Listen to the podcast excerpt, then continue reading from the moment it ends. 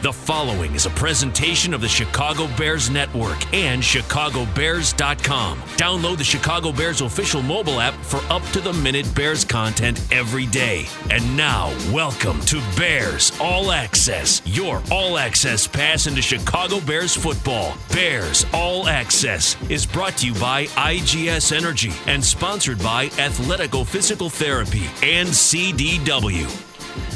Well, the search is on for a new GM head coaching combo for the Chicago Bears. We talk about it tonight here on Bears All Access on Chicago Sports Radio 670 The Score. It's brought to you by IGS Energy. Good to be with you once again. I'm Jeff Joniak with Tom Thayer, my broadcast partner from News Radio 1059 WBBM, and our producer tonight, Sean Anderson. Thanks as well to Dan Briley and Jordan Treadup. Tom, good evening. How you doing?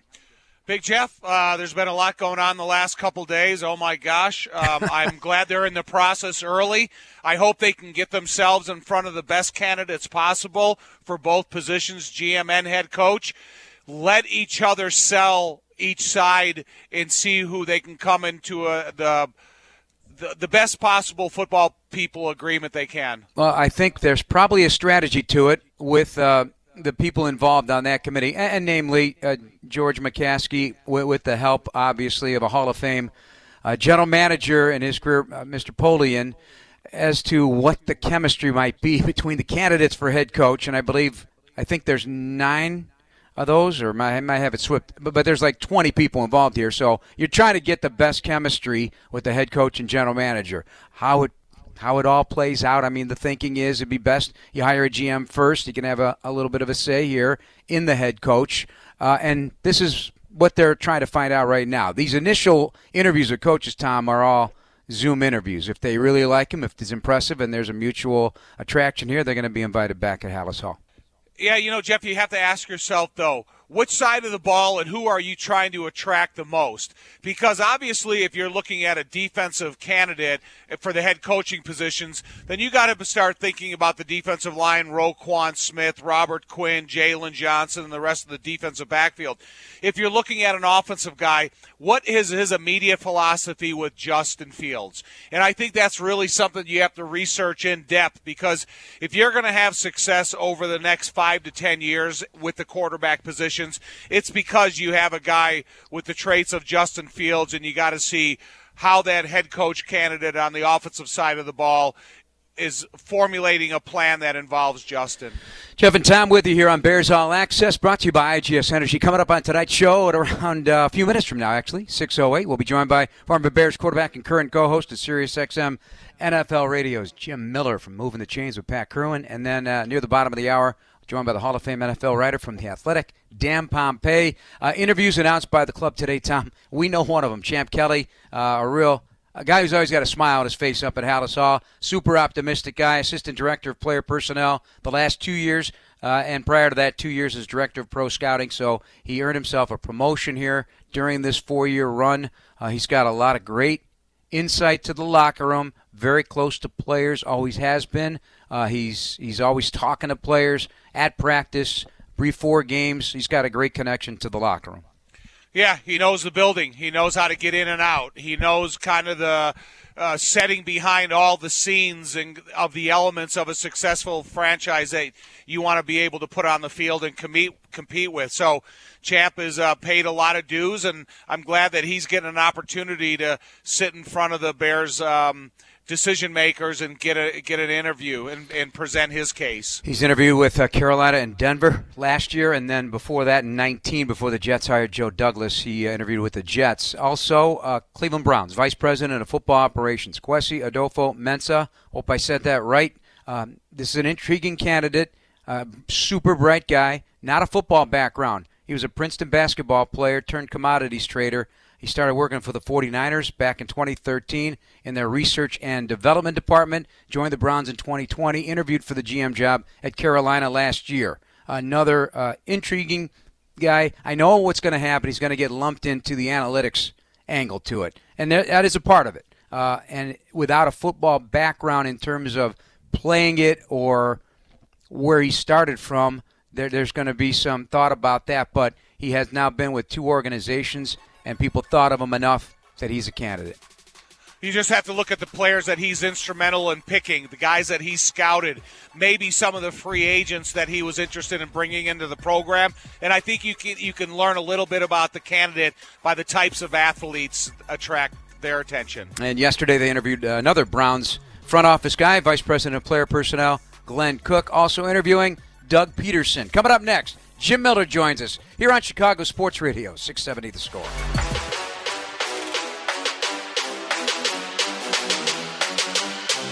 Welcome back, everybody, to Bears All Access here on Chicago Sports Radio 670 The Score. Jeff Joniak and Tom Thayer with you. Good to have you alongside and pleased to be welcomed by our good pal, Jim Miller, a special guest each week during our uh, off season, I guess. This is the off season. Far from it, though, Jim. So much going on.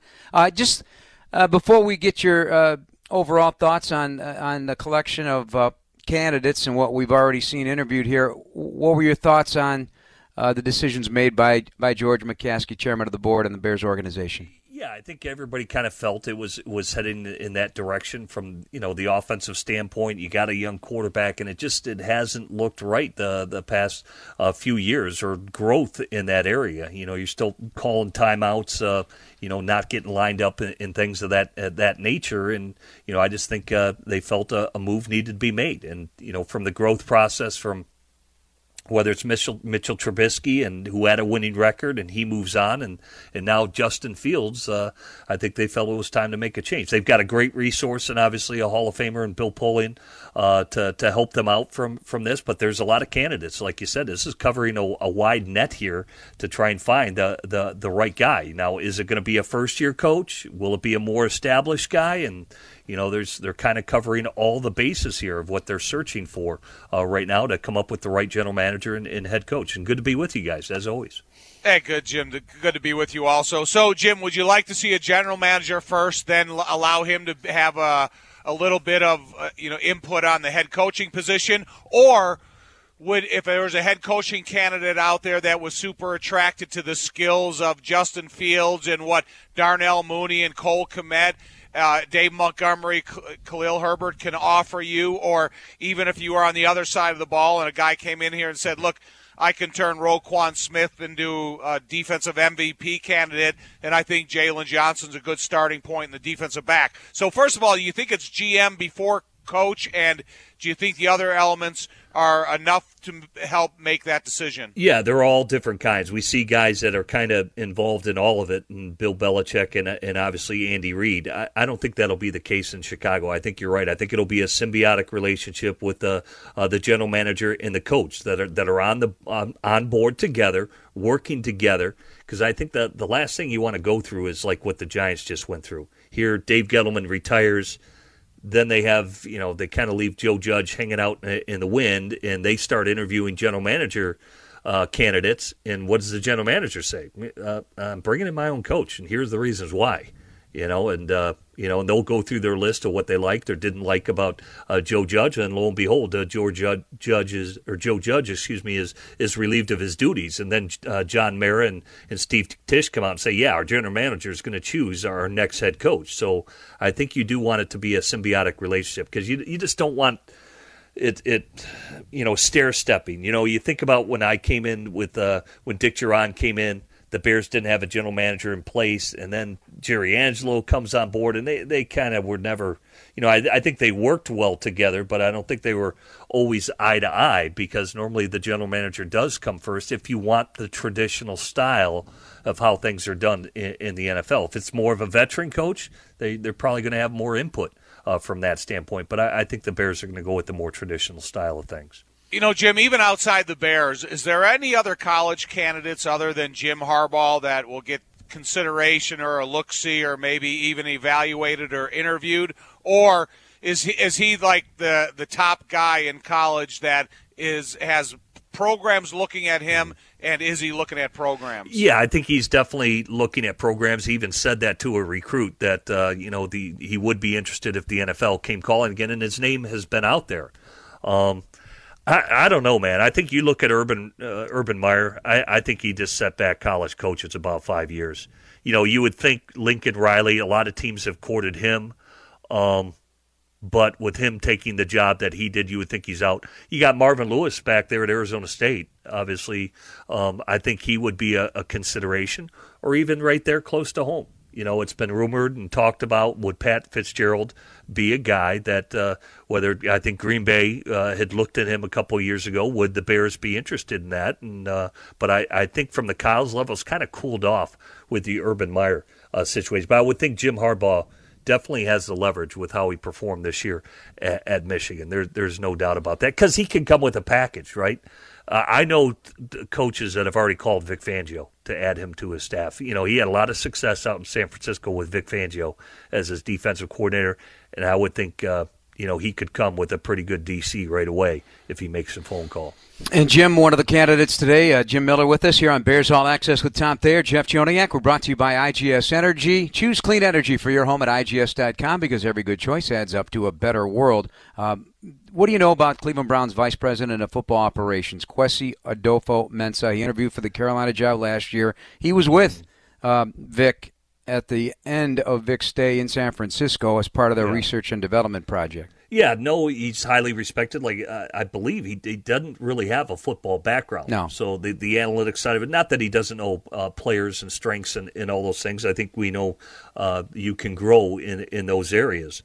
Um, but the other names that I, that I know of that are really qualified guys, obviously you're going to point out Jeff Ireland. You know, you have to point him out. Not only the picks he made for Miami, but what he's done for the New Orleans Saints. Omar Khan uh, of Pittsburgh, that that that is a very good candidate. Uh, I will say from from that standpoint.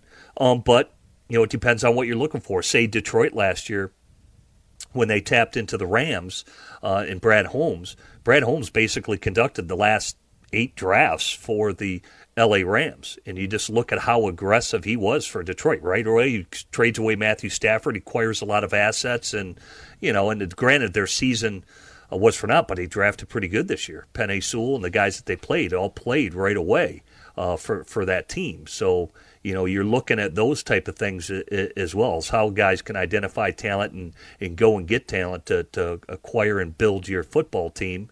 And you know there's some guys that have done that that they're they're looking at. And again, it'll have you know Bill Polian comes as a great resource. He has uh, um, talk talk about that a, more, a little more because obviously he's a part of your family there at SiriusXM. Yeah. Heard him last night on the radio, and he's done a lot over the years at ESPN yeah. and, and, and stayed involved. I very I, I hear his connections and his passion for this is yeah. off the charts. He's he's connected for a lot of these search interviews, whether it's at say Notre Dame or other colleges that are recommending coaches, or at the NFL level. A lot of people, t- uh, you know, tap him as a resource. He has a huge Rolodex where he can tap into what he believes could be a, a good fit for your, for your football team. And he's had some disciples of his go on. Some have done well, some haven't. You know, you look at David Caldwell down there for the Jacksonville Jaguars, that did not go well. But you'd have to say Tom Telesco, that's not bad out there in, in LA Chargers land, right? Uh, uh, you know, they identified their quarterback in Justin Herbert and all those type of things. So very well respected uh, very deep in terms of his uh, uh, Rolodex and who he can tap into, and he knows a lot of people that really can steer organizations in the right direction. And I know for a fact the Bears have, have had other calls placed to them um, that have given them good, really good advice of potential candidates. Jim, let's look at the Bears over the next two years because you think about a new general manager, new head coach coming in, what the record was at the end of this year. And then you think of the limited amount of draft choices they have with a complicated uh, salary cap issues. And then next year. So does, is the pressure start for the GM next year?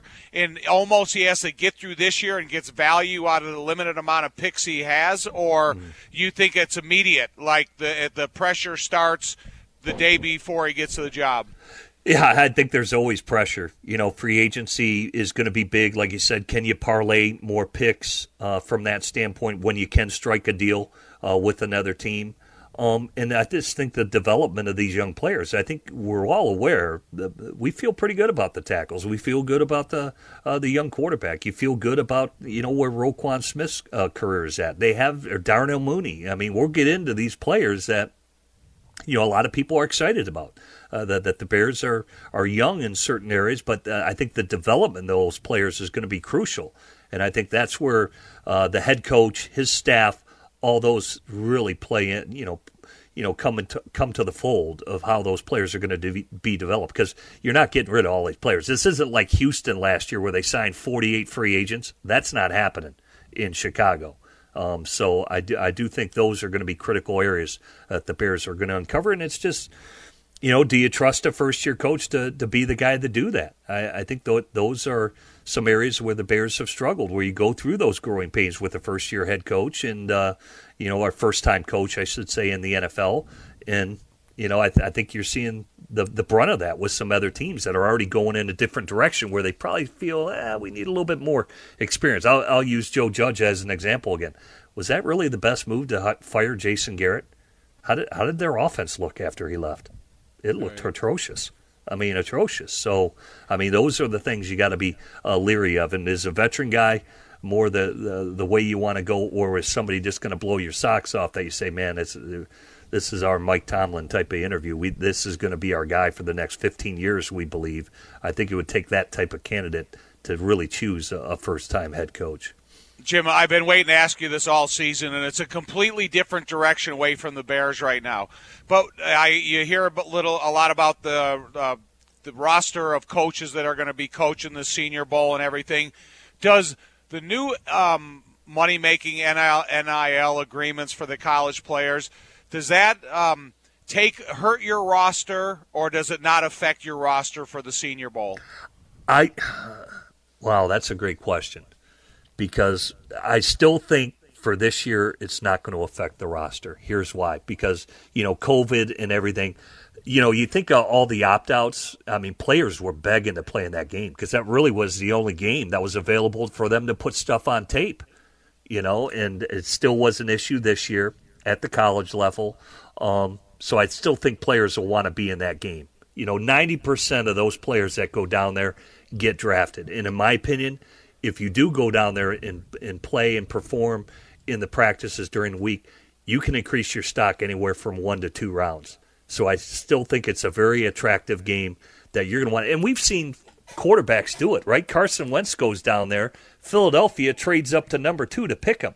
I mean, you look at some of the quarterbacks that have been picked. Who has been hurt going down there to play as a quarterback? Did Daniel Jones get hurt? He got picked 16th overall. And everybody's like, dude, the guy played at Duke. He's he's nothing, and he went, you know, 16th overall to to the Giants. So I, I think if I'm a player, I'm playing in that game. I'm playing in that game, and I, I don't care what my agent says. That's Jim Miller, Jeff Joniak, Tom Thayer with you on Bears All Access here on Chicago Sports Radio 670 The Score. Uh, the Texans' move of David Culley's dismissal today, it's drawn a lot of very strong opinions and criticism. What do you think? Yeah, I mean, I think a lot of people felt that, you know, he was thrown into a lot of bad circumstances, but I think he had an understanding of, of what was going to happen. Um, I, I do think Nick Caserio, the general manager, he was waiting – on a certain candidate. And some are speculating it's, it's Brian Flores. I do not think it was Brian Flores because he took the job as GM when Brian Flores already had a six year contract in, in Miami. So I do not think that is Brian Flores. Now, Jerod Mayo, um, Josh McDaniels, you know, potentially, I, I, would think there. And I think from what I understand, you, you look at uh, Jerod Mayo may have the inside track there. But I, I think, you know, David Culley was under no delusions of grandeur. He's a 20 year. I was with him in Pittsburgh. He was our wide receivers coach. No, David, he's he's tremendous, but I, I think he was under no delusions of grandeur. And if anything, the situation he was put in is probably people are coming away giving him more pelts on the wall with what he dealt with. I mean, they were playing literally all their young players. Davis Davis Mills, the young quarterback who they drafted in the third round out of Stanford all those young players were playing. And David came on Sirius not even a week and a half ago and was raving about it. He said, Hey, our young players are playing well. Nobody even thought they'd win four games. So I think he overachieved with the one year opportunity he had down there in Houston. And he uh, bankrolled quite a bit of money, so uh, that's the good news about it. And he'll he'll find his way somewhere else. Uh, and the, the, Baltimore Ravens get compensatory pick last year, get another third round comp pick this year because a team hired a minority only to uh, find him leave and be dismissed in Houston. Coming up next, we'll be joined by Dan Pompei of The Athletic. We'll talk about a number of topics, including uh, what's what's up with the potential Hall of Fame first ballot, Devin Hester. That'll be one of our topics coming up next here on Bears All Access on Chicago Sports Radio 670 The Score. This segment of Bears All Access is brought to you by Athletico Physical Therapy. Visit athletico.com to request an appointment in clinic or virtually and start feeling better tomorrow with Tom Thayer, Jim Miller, Jeff Joniak. Pleased to be joined by our good pal from The Athletic, the Hall of Fame NFL writer, Dan Pompei, who's going to be quite busy here in the next few weeks, not only chasing these stories about uh, who's next and where and why, but also the Hall of Fame with uh, Devin Hester on that list of 15 finalists. Dan, good evening. How you doing? Good evening, Jeff and Tom and Jim. Good to be with you guys tonight. You know, it seems like uh, once the regular season gets over, uh, the action really begins sometimes, right? Yeah, you're not, you're not you're not wrong about that. That's for sure. Uh, you penned a great piece in the Athletic. Uh, your thoughts on what the Bears, in your opinion, should be looking at in terms of types of coaches, and more importantly, what do you want the team to look like? What the identity is and it begins with toughness. And I know you and I have had these talks many times, and we share a common belief in that. I know Tom does as well. I'm assuming Jim does as well, because I've said this routinely, and attempts have certainly been made to do this, but it should reflect what the franchise's history is and what the city they play in is like. And this city loves rough and tumble, rough and tumble football, and uh, that's kind of been your theme here in this article that you wrote this week. Tell us more about it and your opinions. Well, you know, I think uh, when you look at the Bears now, uh, matter of fact, I was talking with another front office executive about an hour ago about this, and uh, he said, I don't know who they are. I don't know what their identity is. And I said, Yeah, I don't either. I don't think they know. You know, I think they kind of lost their way. And, uh, you know, a lot of it is kind of the offensive design, uh, but some of it's just the, the team construction. Um, you know, the, the, Bears' history, I think, is a great blueprint about what they can be, what they should be moving forward. Um, but, you know, if you look at the league realistically, everybody says, well, it's, it's a new era. You have to pass the ball. You, it's all about the quarterback that's all fine and well when you've got Aaron Rodgers, you've got Patrick Mahomes, you've got Tom Brady. You know, for the other 29, you better find another way to do it because you can't create those guys. And unless one of them falls into your lap, you're going to have to find a different way to win. And the different what the different way to win, what you can create is toughness. You can create big and physical and mean and nasty and, and go bloody their lips. And the Bears have done that repeatedly throughout history. You know, if you look at teams like the Ravens and, and the Steelers, they do it year after year, era after era, no matter who's in charge of the team, no matter who the players are. And I, I really think that the Bears need to get back to that and stick with that forever. And, and if they ever end up with an Aaron Rodgers, you know, th- then they can worry about how to alter things at that point. You know, Dan, in, your article, you talked about the Bears developing the middle linebacker position and the other traits of toughness they've shown throughout their history. But you have a long exploration in their history with the 100 year anniversary book that you and Don Pierson wrote and the, the, the amount of uh, sidelines you spent at training camp and such. So, where is your immediate attachment to what era, what, what type of football team? I mean, I mean, is it something as obvious as the '85 Bears, or is there even a history before then that you would go back to? Well, yeah, Tom. I think you know there's a lot of uh, eras or teams that you look at in the Bears' history that you say, you know, you can build a team like this. I mean, the great thing about what Jim Finks did in the uh, late '70s, early '80s is he said, I'm going to build the Lions first, and he he made some some great defensive and offensive lines, of course, which you were a big part of. And you know, he invested in those lines. And then he said, "We'll worry about the other things later." And the other things came, and they were great too. And of course, there was great coaching. It was the perfect storm, and everything came together. You know, if you go back to the time before that, when the Bears were a championship team in the 1960s, early 1960s, you know, 1963, it was pretty much the same thing. You know, it was, it was all about that defensive line, great pass rush with Doug Atkins and Ed O'Bradovich.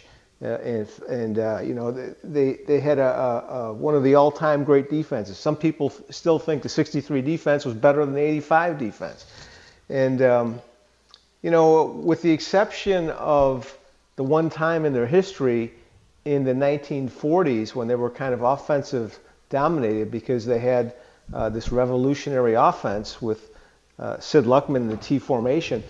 You know, the Bears always have been a team that tries to beat you with defense and toughness. And um, I think, uh, like I said earlier, that's a that's a great way for them to move forward with that in mind. You know, let's run the ball, let's play defense, let's play special teams.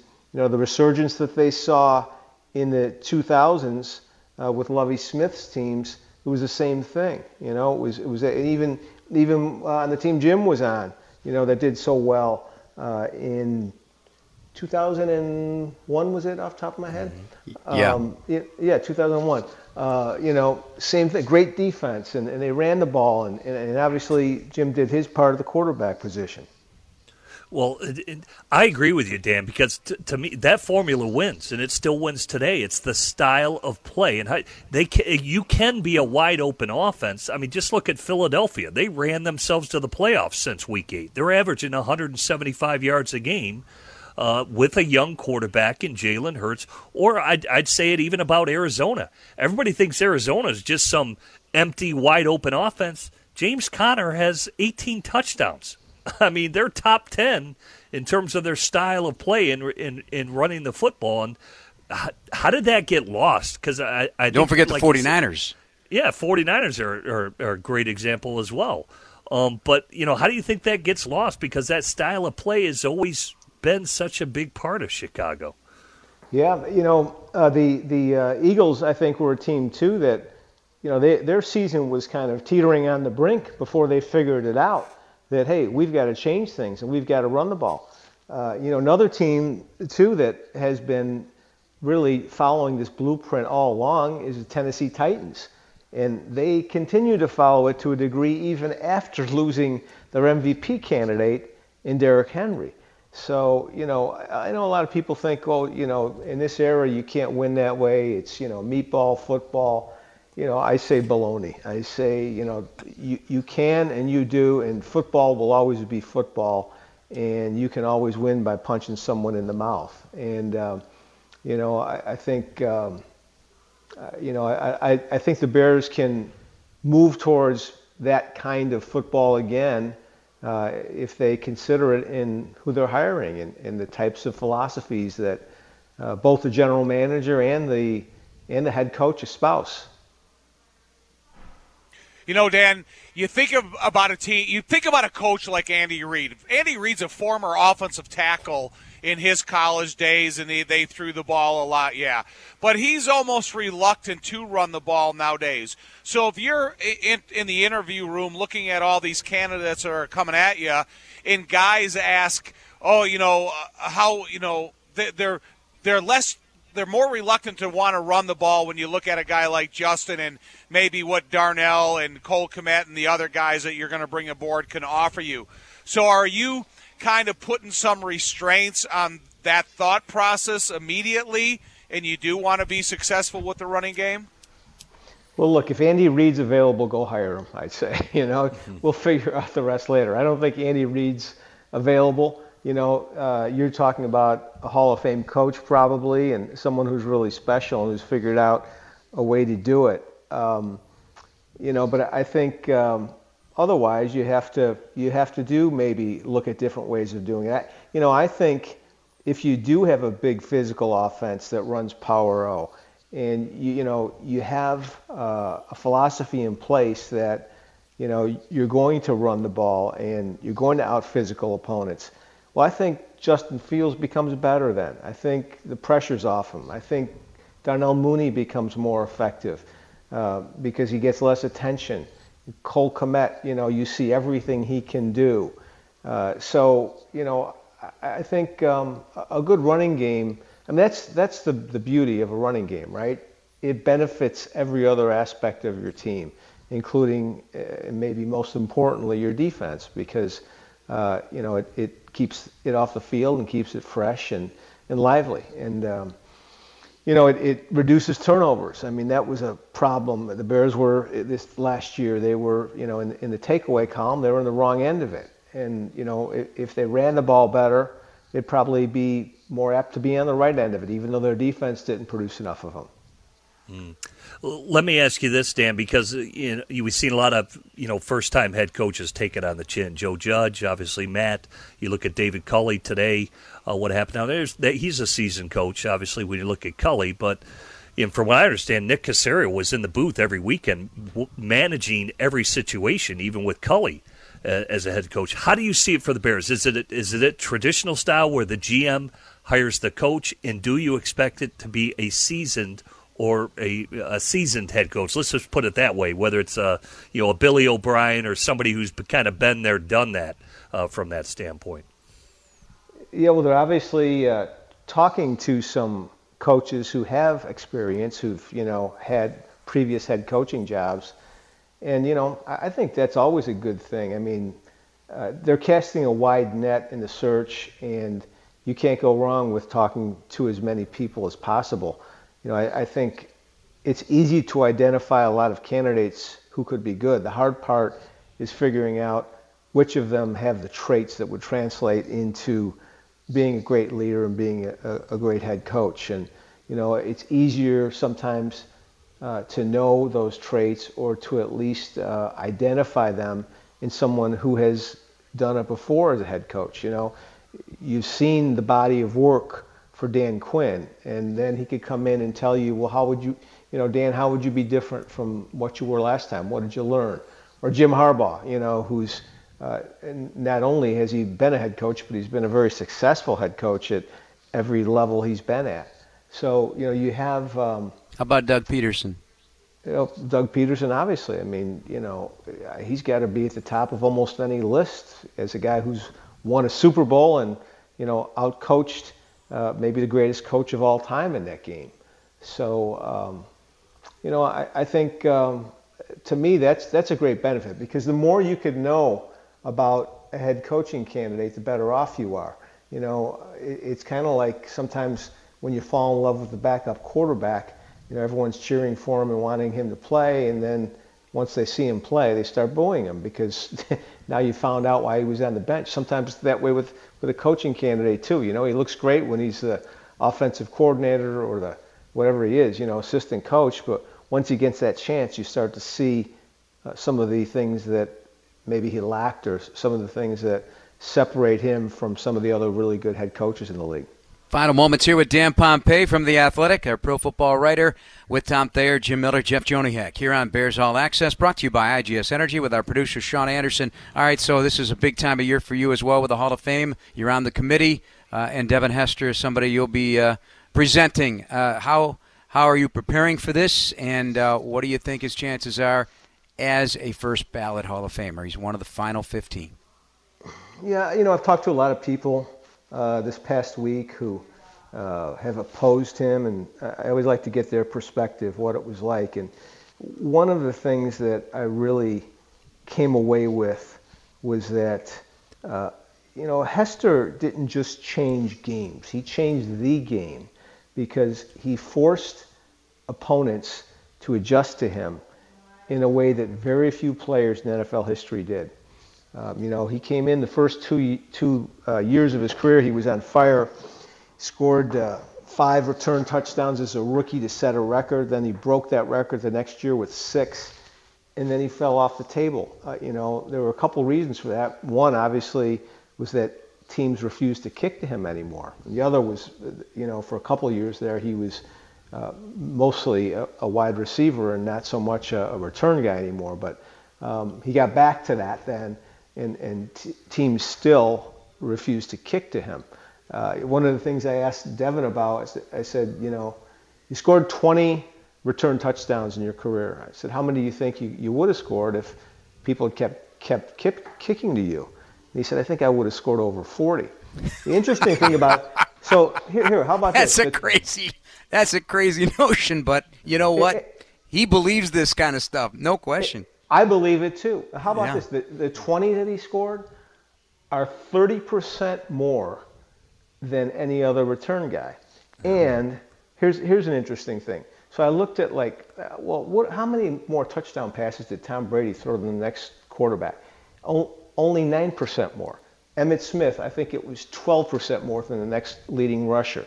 So I mean, he was he was not only the greatest return man ever, but the greatest by a, a wide margin. Yeah. Mm-hmm. I love these discussions, Dan, because I brought that up, the things you're talking about. I think you break a, a great case about teams not kicking to them.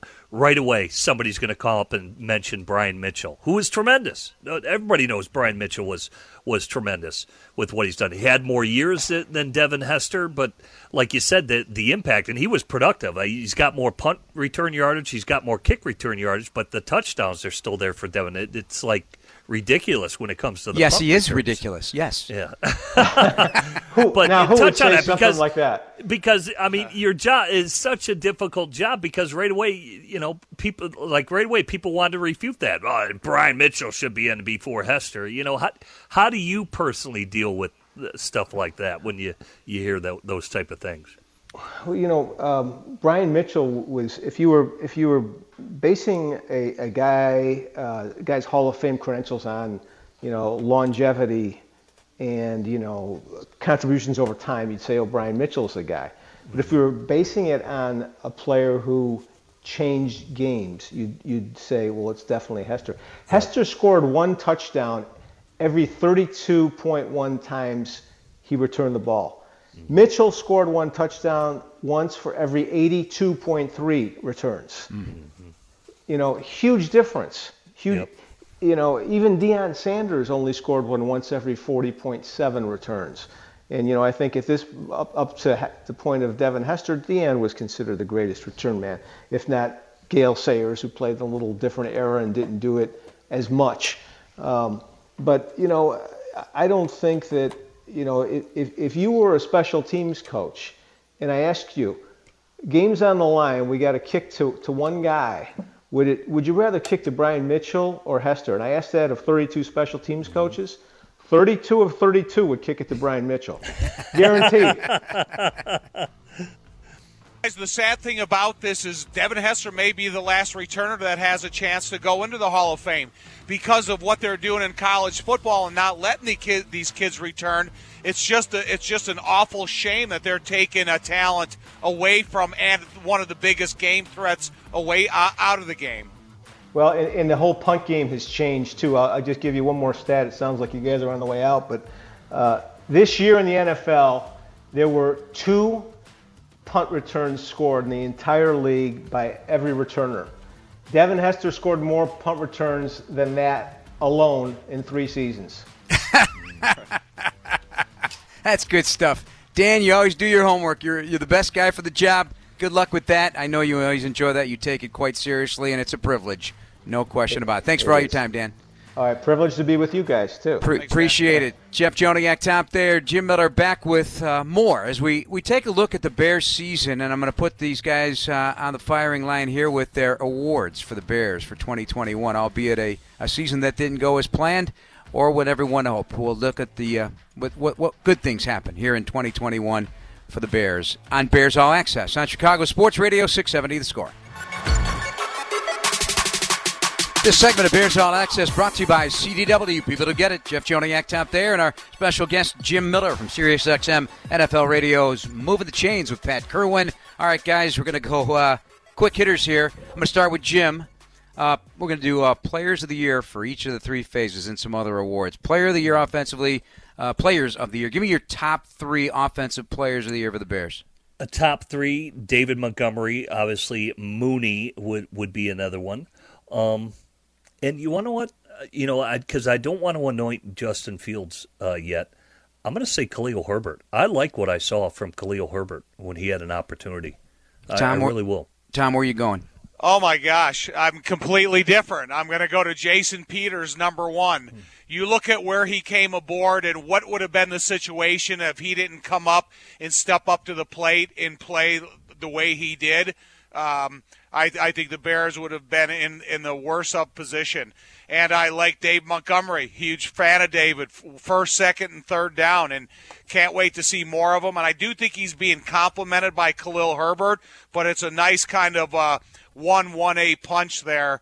And you know, I, I have I, I need to see continuous and higher development from Cole Kmet because he has high expectations on him from where he was drafted and what guys like Kittle are doing in the NFL. And so somewhere in between Kelce and Kittle, we need to fit in Cole Kmet. All right, I, I went uh, uh, Mooney, Montgomery, and Jason Peters as well. Defensively, Jim, where you at?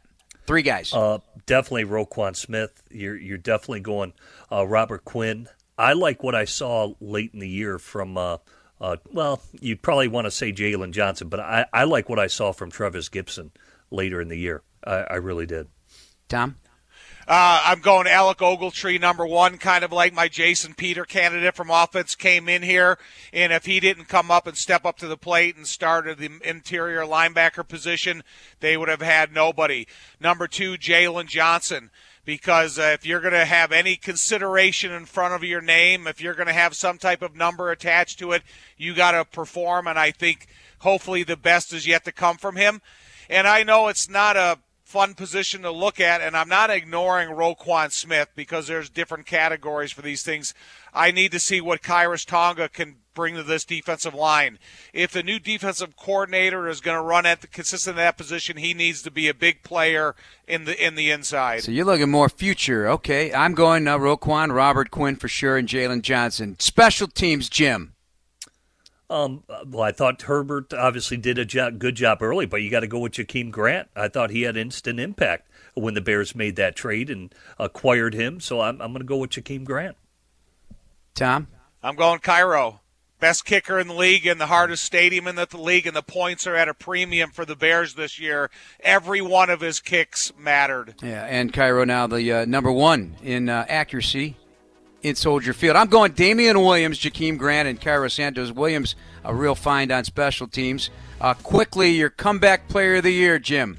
It's going to be Robert Quinn. You know, he's hurting mentally, comes back, and is the player. I thought he was comeback player of the year. I considered him for the league comeback player of the year. I know Dak's, Dak Prescott's probably going to get it, but I like what Quinn did mentally. I'm going to go Quinn also. It's hard to ignore what he's accomplished. No brainer. What a year. 18 sacks. We have more awards and final comments coming up next here on Bears All Access, brought to you by IGS Energy on Chicago Sports Radio 670 The Score. All right, our final moments here on Bears All Access. Jeff Joniak, Tom Thayer, and Jim Miller from Sirius XM NFL Radio. I don't know why I'm laughing, but I think of Jim, and I, you know, you're one of the funniest guys I know. Why? There's no question. Glad you're back with us, buddy. Well, good to be with you. Thank you. You. You are ridiculous, Jeff. Yeah, you a little bit. A little bit. All right, let's continue our awards. You already touched on it, you guys, but uh, I'm just going to just go down a list. Jim, uh, Rookie of the Year. Rookie of the Year. I'm going to go Khalil Herbert. Okay. I love what he did stepping in for, for David Montgomery. Tom? I'm going Justin. How could you not? Most high profile position on the team, and we have super high expectations for his future. I did go with Herbert as well. Really did a nice job on special teams. And when he was in there to lead the NFC those four weeks in rushing. MVP, I, I can't imagine this is in unanimous, Jim. Roquan, absolutely. Yep. Guy's a heat seeking missile, man. I love Tom? watching him play. Yeah, I've got to go Roquan also. Yeah, 100%. Uh, fourth in the league in tackles and a uh, he emerged so significantly as a leader. Uh, you know, and I, you know, when I did a feature with him, I said, Roquan, you know you're the leader of this team right now. He goes, I'm one of. No, you're the guy until further notice. Justin, eventually, that that will be his mantle. Uh, you know, if all goes well. All right, Jim. I, I don't know if you uh, can remember all these plays because you're so busy. Yeah. Uh, offensive play of the year. Do you have one? it's got to be Fields' run versus San Francisco. Yeah, that's mine too. Yeah, reverses Field, uh, then you know takes it into score. My other one offensively, it'd be Damiere Byrd out in uh, Seattle. Mm-hmm. You know, getting the two point catch, and and for defense, got to be when Robert Quinn broke. Uh, hey, hey, well, slow record. down now. You got to get that. We got, we're doing one at a time. Oh, we got time. Oh, yeah. Give Tom a chance. Well, offensive play of the year. Offensive play of the year. I'm going Mooney's touchdown catch against the Pittsburgh Steelers because it wasn't a broken play like Justin's run. It was more of a design play where Justin never lost sight of receivers downfield. Even though he was getting ready to scramble outside the pocket and run, he readjusted the grip on his ball and threw it to Mooney for a touchdown. So those are the types of plays that we want to see out of those two young guys for a long time to come. Yes, because he thinks big play, he thinks downfield all the time. Yeah, that, that scramble, fourth and one to the 49ers 21, and you're down 23 16. It's week eight, fourth quarter, play clock at two, and he makes the, the magical move. Defensive player of the year, Jim. Yeah, I'm going with Quinn's uh, breaking Richard Dent's record. It's unbelievable for for him to do that. Like I said, where he's been and what he was able to accomplish, and he did it in 16. There will be no asterisk uh, next to his name. So good for Robert Quinn. Tommy? I, w- I went Jaylon's pick against Cincinnati because I was thinking, oh my God, it's so early in the season. He's picking off Joe Burrow.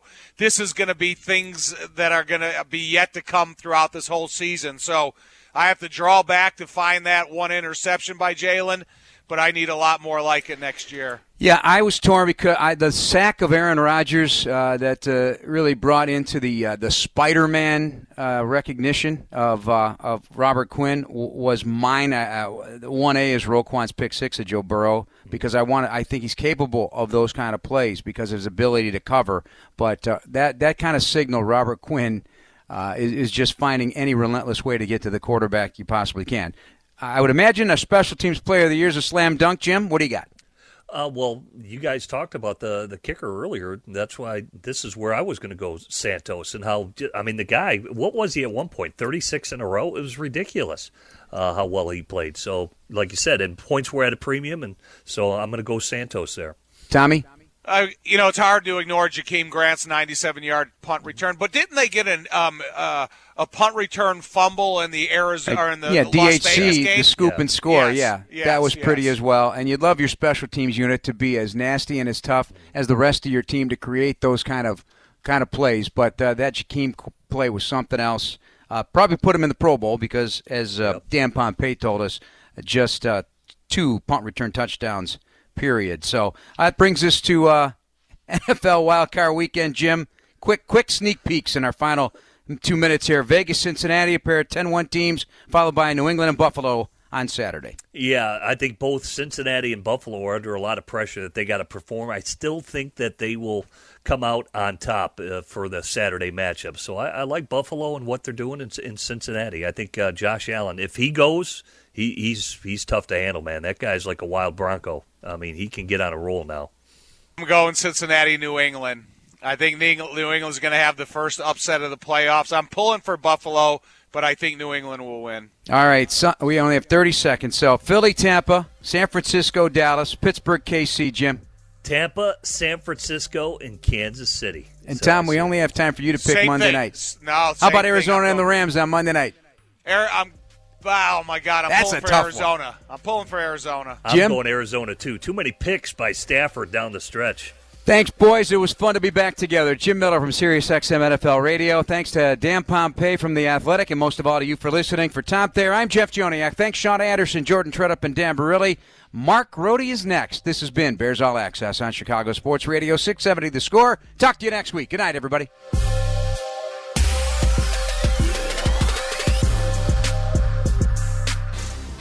Thanks for listening to the Chicago Bears Network presentation of Bears All Access. Podcasts are available on chicagobears.com and on iTunes, or download the official Bears mobile app. Bears All Access has been brought to you by IGS Energy and sponsored by Miller Lite.